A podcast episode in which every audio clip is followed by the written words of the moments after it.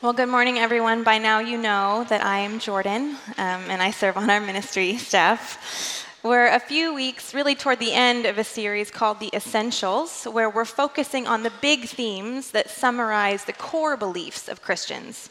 So today we're drawing our attention to what the church believes about itself.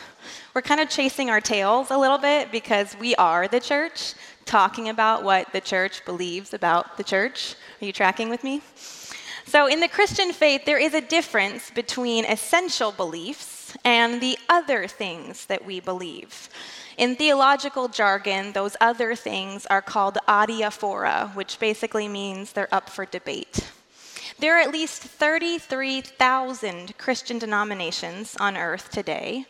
So you can imagine how many variances that there might be in those churches and how many churches those denominations comprise. Dividing lines can often get drawn around those variances, but disagreements don't always need to become divisions, and that's why we're focusing on what's really important. So we've begun most sermons in this series with kind of a Reformation-era motto that goes like this: in essentials, unity; in non-essentials, liberty; and in all things, charity. So we're focusing on the essentials to remind ourselves which things necessarily unite us and in which things there can be liberty. And above all, to remind ourselves to be charitable in everything. I'd like to start by reading what two of our Reformed confessions have to say about the church. The Heidelberg Catechism, which is a question and answer faith formation instructional tool, has this to say in question 54. What do you believe concerning the Holy Catholic Church? I believe that the Son of God, through his Spirit and Word, out of the entire human race, from the beginning of the world to its end, gathers, protects, and preserves for himself a community chosen for eternal life and united in true faith. And of this community, I am and always will be a living member. And then the Belgic Confession, which is a summary of Reformed beliefs, has a lot to say about the church. Here's an excerpt from Article 27. It's a little bit long, but there's super good stuff in here. We believe and confess one single Catholic or universal church, a holy congregation and gathering of true Christian believers, awaiting their entire salvation in Jesus Christ, being washed by his blood and sanctified and sealed by the Holy Spirit. This church has existed from the beginning of the world and will last until the end, as appears from the fact that Christ is eternal King who cannot be without subjects. And this holy church is preserved by God against the rage of the whole world, even though for a time it may appear very small to human eyes, as though it were snuffed out. This holy church is not confined, bound, or limited to a certain place or certain people, but it is spread and dispersed through the whole entire world, though still joined and united in heart and will, in one and the same Spirit, by the power of faith. The Reformed confessions are derived from and informed by Scripture, but let's turn now to hear directly from God's Word about the church. A reading from Ephesians. I pray that the eyes of your heart may be enlightened in order that you may know the hope to which he has called you, the riches of his glorious inheritance in his holy people, and his incomparably great power for us who believe. That power is the same as the mighty strength he exerted when he raised Christ from the dead and seated him at his right hand in the heavenly realms, far above all rule and authority, power and dominion, and every name that is invoked, not only in the present age, but also in the one to come. And God placed all things under his feet and appointed him to be head over everything for the church, which is his body, the fullness of him who fills everything in every way. A reading from 1 Corinthians. Just as a body, though one, has many parts, but all its many parts form one body, so it is with Christ. For we were all baptized by one Spirit so as to form one body, whether Jews or Gentiles, slave or free, and we were all given the one Spirit to drink. Even so, the body is not made up of one part, but of many. The eye cannot say to the hand, I don't need you, and the head cannot say to the feet, I don't need you. On the contrary, those parts of the body that seem to be weaker are indispensable, and the parts that we think are less honorable we treat with special honor. And the parts that are unpresentable are treated with special modesty, while our presentable parts need no special treatment. But God has put the body together, giving greater honor to the parts that lacked it, so that there should be no division in the body, but that its parts should have equal concern for each other. If one part suffers, every part suffers with it. If one part is honored, every part rejoices with it. Now you are the body of Christ, and each one of you is a part of it. This is the word of the Lord. Thanks, Claire and Heather. So between the Reformed confessions and the whole of the Bible, we really could be here for hours and hours and hours, and none of us want to do that. So with all of these essential big rocks of the Christian faith, we're taking kind of a 10,000-foot view today, and we're going to focus on Christ's two primary actions regarding the church. The first is that we, the church, are gathered up by and into Christ. And the second is that we are sent out by and with Christ. Jesus is the architect and the instigator of the church. He gathers us up into himself, and because of his gathering action, we take on certain features, often understood as the attributes of the church. There are four of these: unity, holiness, Catholicity, and apostolicity. These four attributes are eschatological, which means that they're true now, but will only be fully realized in eternity. And the first is unity. By unity, we don't primarily mean that we agree about everything. Our unity comes from being gathered by Christ into the same body. We are united with Christ, and therefore with each other. And it's not because we chose each other, but it's because Christ chose us. Here's what Reformed theologian Herman Bavinck has to say about our unity. The church is not an association of individual persons who first became believers apart from the church and subsequently united themselves. The church is an organism in which the whole exists prior to the parts. Its unity precedes the plurality of local churches and rests in Christ, her head, who gathers and governs it and always remains with it, is most intimately connected with it, and dwells in it by his Holy Spirit. So what he means is that the church is not a voluntary society of Christians who came together and decided to form an organization. God creates the church and calls people into it. When Jesus calls a person to faith in him, he automatically calls that person into his body. It's one in the same. We join the church the moment that we are united with Christ. And in belonging to Christ, we also belong to each other, whether we like it or not. A hand can't function if it's cut off from the rest of the body. This is what Paul is driving at in Romans 12. For just as each of us has one body with many members, and these members do not all have the same function, so in Christ we, though many, form one body, and each member belongs to all the others. If you confess with your mouth that Jesus Christ is Lord, and you believe in your heart that God raised him from the dead, but you don't worship at a local church, are you still a Christian? Yes, of course. If you confess with your mouth that Jesus Christ is Lord, does God desire that you live out that identity as a member of his body in community with other Christians? Yes, of course. There are lots of reasons why individuals who profess faith in Christ don't attend a local church. Some have health issues or mobility issues and can't attend.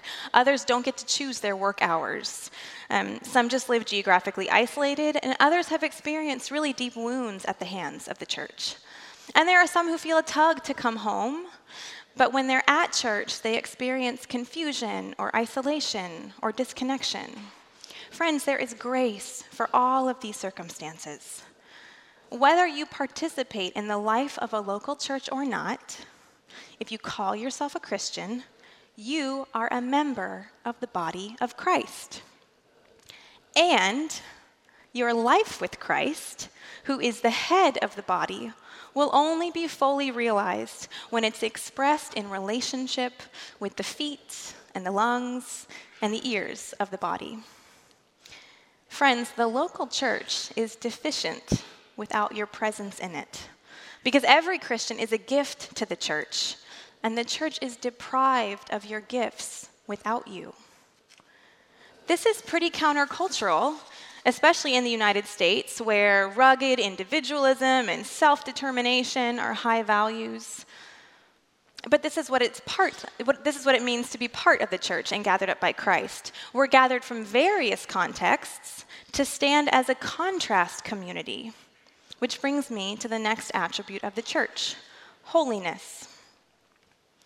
For the church to be holy means that it is distinct, not because we are morally superior, but because we freely admit that we are sinners. This is the first and necessary step in receiving justification by Christ by grace through faith. We recognize that we are in trouble and we need a Savior. Many of you remember John's recent illustration about justification, that it means that Jesus erases our negative performance reviews and then copies his perfect performance reviews onto our file, puts it right back in the filing cabinet. We're not holy because we try really hard or because we believe the right things against those who believe the wrong things. Justification means that Christ's holiness has become our holiness. The body of Christ is holy because the head is holy. It's not through our own efforts that the church is holy. It's only through Christ's holiness. But we are not just self-aware sinners. We're dissatisfied sinners. We're not content to remain in our sin patterns because we want to become more like Christ. We desire, with all seriousness of purpose, as Bavinck says, to live according to the commands of God. Justification, in other words, does not give us permission to be boneheads. This is what John touched on in his sermon about salvation. In this life, the Holy Spirit sanctifies us to shape us more into the character of Jesus, to liberate us from the power of sin. Theologian Shirley Guthrie has this to say about the necessary effects of holiness. How can the church claim to be the holy community gathered in the name of Christ if instead of reflecting his work of reconciliation, it goes on reflecting the same social and personal hostilities of worldly people? The local church is called to be a contrast community, to embody key distinctives in contrast with its surrounding culture. But it is also, like Jesus himself, grounded in a location that is particular, in a people that is particular, in a culture that is particular, in history. We are not wiped blank and given this stamp of sameness the moment that we're joined to Jesus. The degree to which a local church varies from other local churches is not a weakness to be corrected, but a strength to be celebrated. For God in Christ has not made us uniform, but unified. In fact, Bavinck says, the Spirit does not undo, but rather maintains and confirms the diversity that exists among believers. Holiness does not mean that we stopped reflecting our contexts. It means that we stop reflecting the social and personal hostilities, the sin patterns of our contexts. Our task is to differentiate the ways that the gospel has indigenous expression, or looks like the best parts of a culture, from the ways that the gospel makes us a stranger in our own land. The Church of Jesus abides in thousands of cultures, in thousands of languages, over thousands of years. All those people who may otherwise look, sound, and think nothing alike are all members of the same body, are all made holy in Christ, and are all called to let their lives reflect that holiness. And this leads us to the third attribute of the church, Catholicity. Real quick, we're not talking about capital C Catholic as in Roman Catholic Church. Little c Catholic means universal, as in not bound by time or space, and not many separate churches, but as John 10 says, one flock with one shepherd. In being universal, the church is both visible, Christians as you and I can best identify them, and invisible. The invisible church includes all who have been saved through faith in Christ up until now, and all who will be saved after now.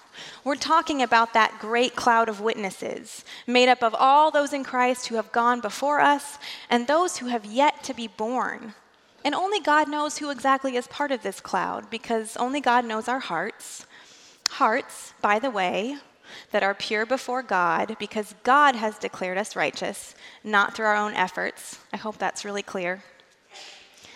And it will not be until the end of the age, the consummation of the kingdom of God, that the visible church and the invisible church finally become the same thing.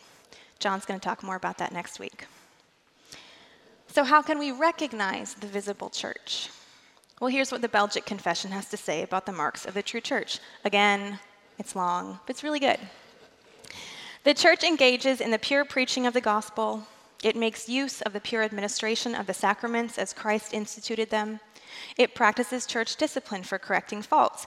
In short, it governs itself according to the pure word of God, rejecting all things contrary to it, and holding Jesus Christ as the only head. By these marks, one can be assured of recognizing the true church, and no one ought to be separated from it.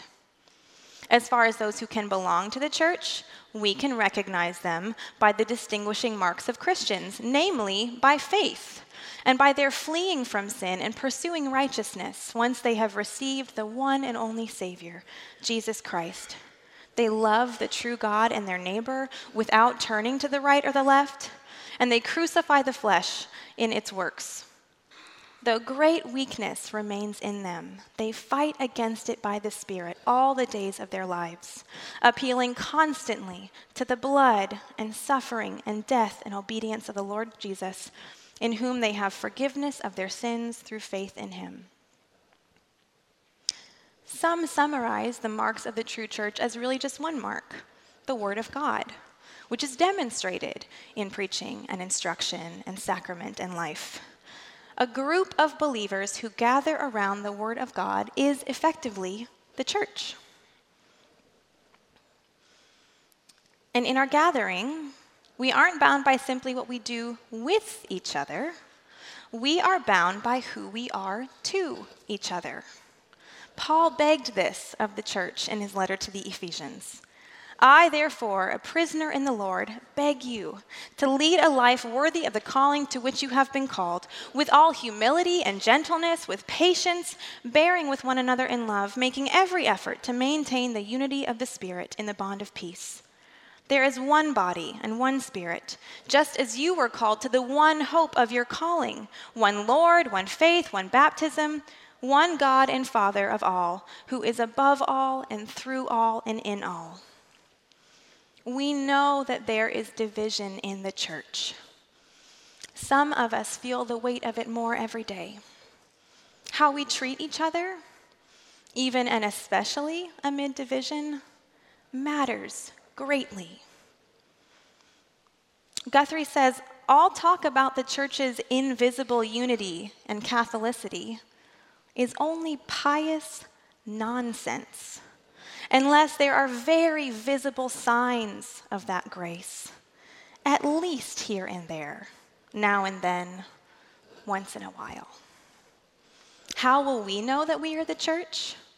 And more importantly, how will others know that we are the church? How will we be visible?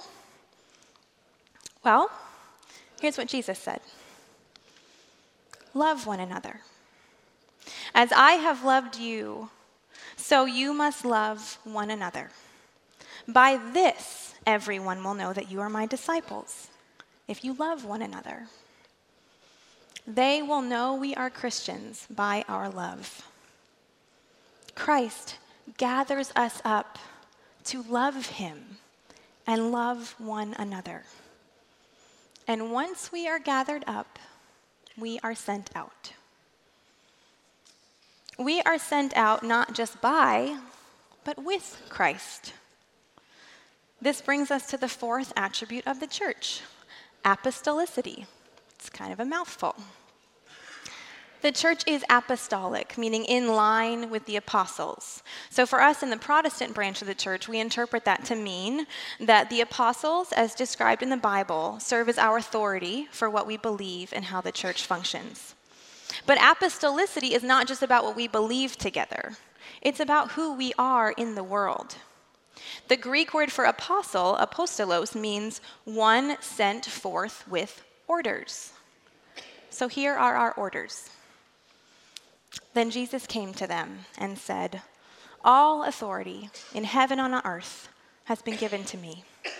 Therefore go and make disciples of all nations, baptizing them in the name of the Father and the Son and the Holy Spirit, and teaching them to obey everything I have commanded you. And surely I am with you always, to the very end of the age." These orders are not just for some of us. They're for all of us. Paul says, you are a chosen people, a royal priesthood, a holy nation, God's special possession, that you may declare the praises of him who called you out of darkness and into his wonderful light. It's from this verse that we derive belief in the priesthood of all believers, that every Christian in every occupation, in every location is called and sent out to be a servant of God in the world. We are first filled with the Holy Spirit and receive the same authority by which Jesus operated on earth. Therefore, sent not away from Christ, but with him and even to him. We follow Christ into the world because Christ is already there. Apostolic means it is not us against the world, but it is us for the world. Because Christ is for the world, not viewing the world with suspicion or contempt, but with abiding love. I'm going to say that again. It is not us against the world. And friends, we are not Christ to the world. We are sinners, just like everybody else, needing forgiveness.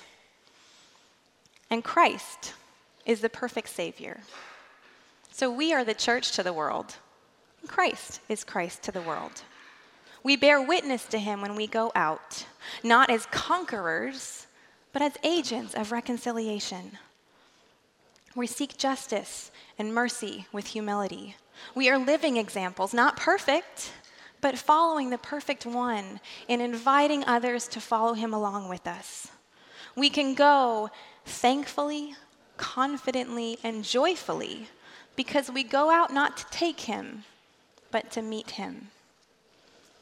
And we will meet him. We will. That is his promise to us, to be with us always, even to the very end of the age. When the church, the bride of Christ, will be finally and fully gathered from the ends of the earth and into his kingdom, into the home that he is preparing for us. In the name of the Father, the Son, and the Holy Spirit, pray with me.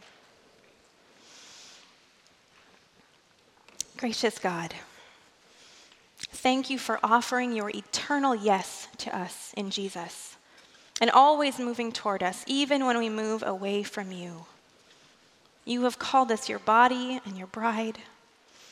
Empower us to live in such a way that our words and actions and our thoughts reflect the reality that we belong to you and have been made holy as you are holy. Teach us to love one another amidst our differences. And let us live lives worthy of the call you've placed on us to go forth with you for the sake of the world. In Christ's name, amen.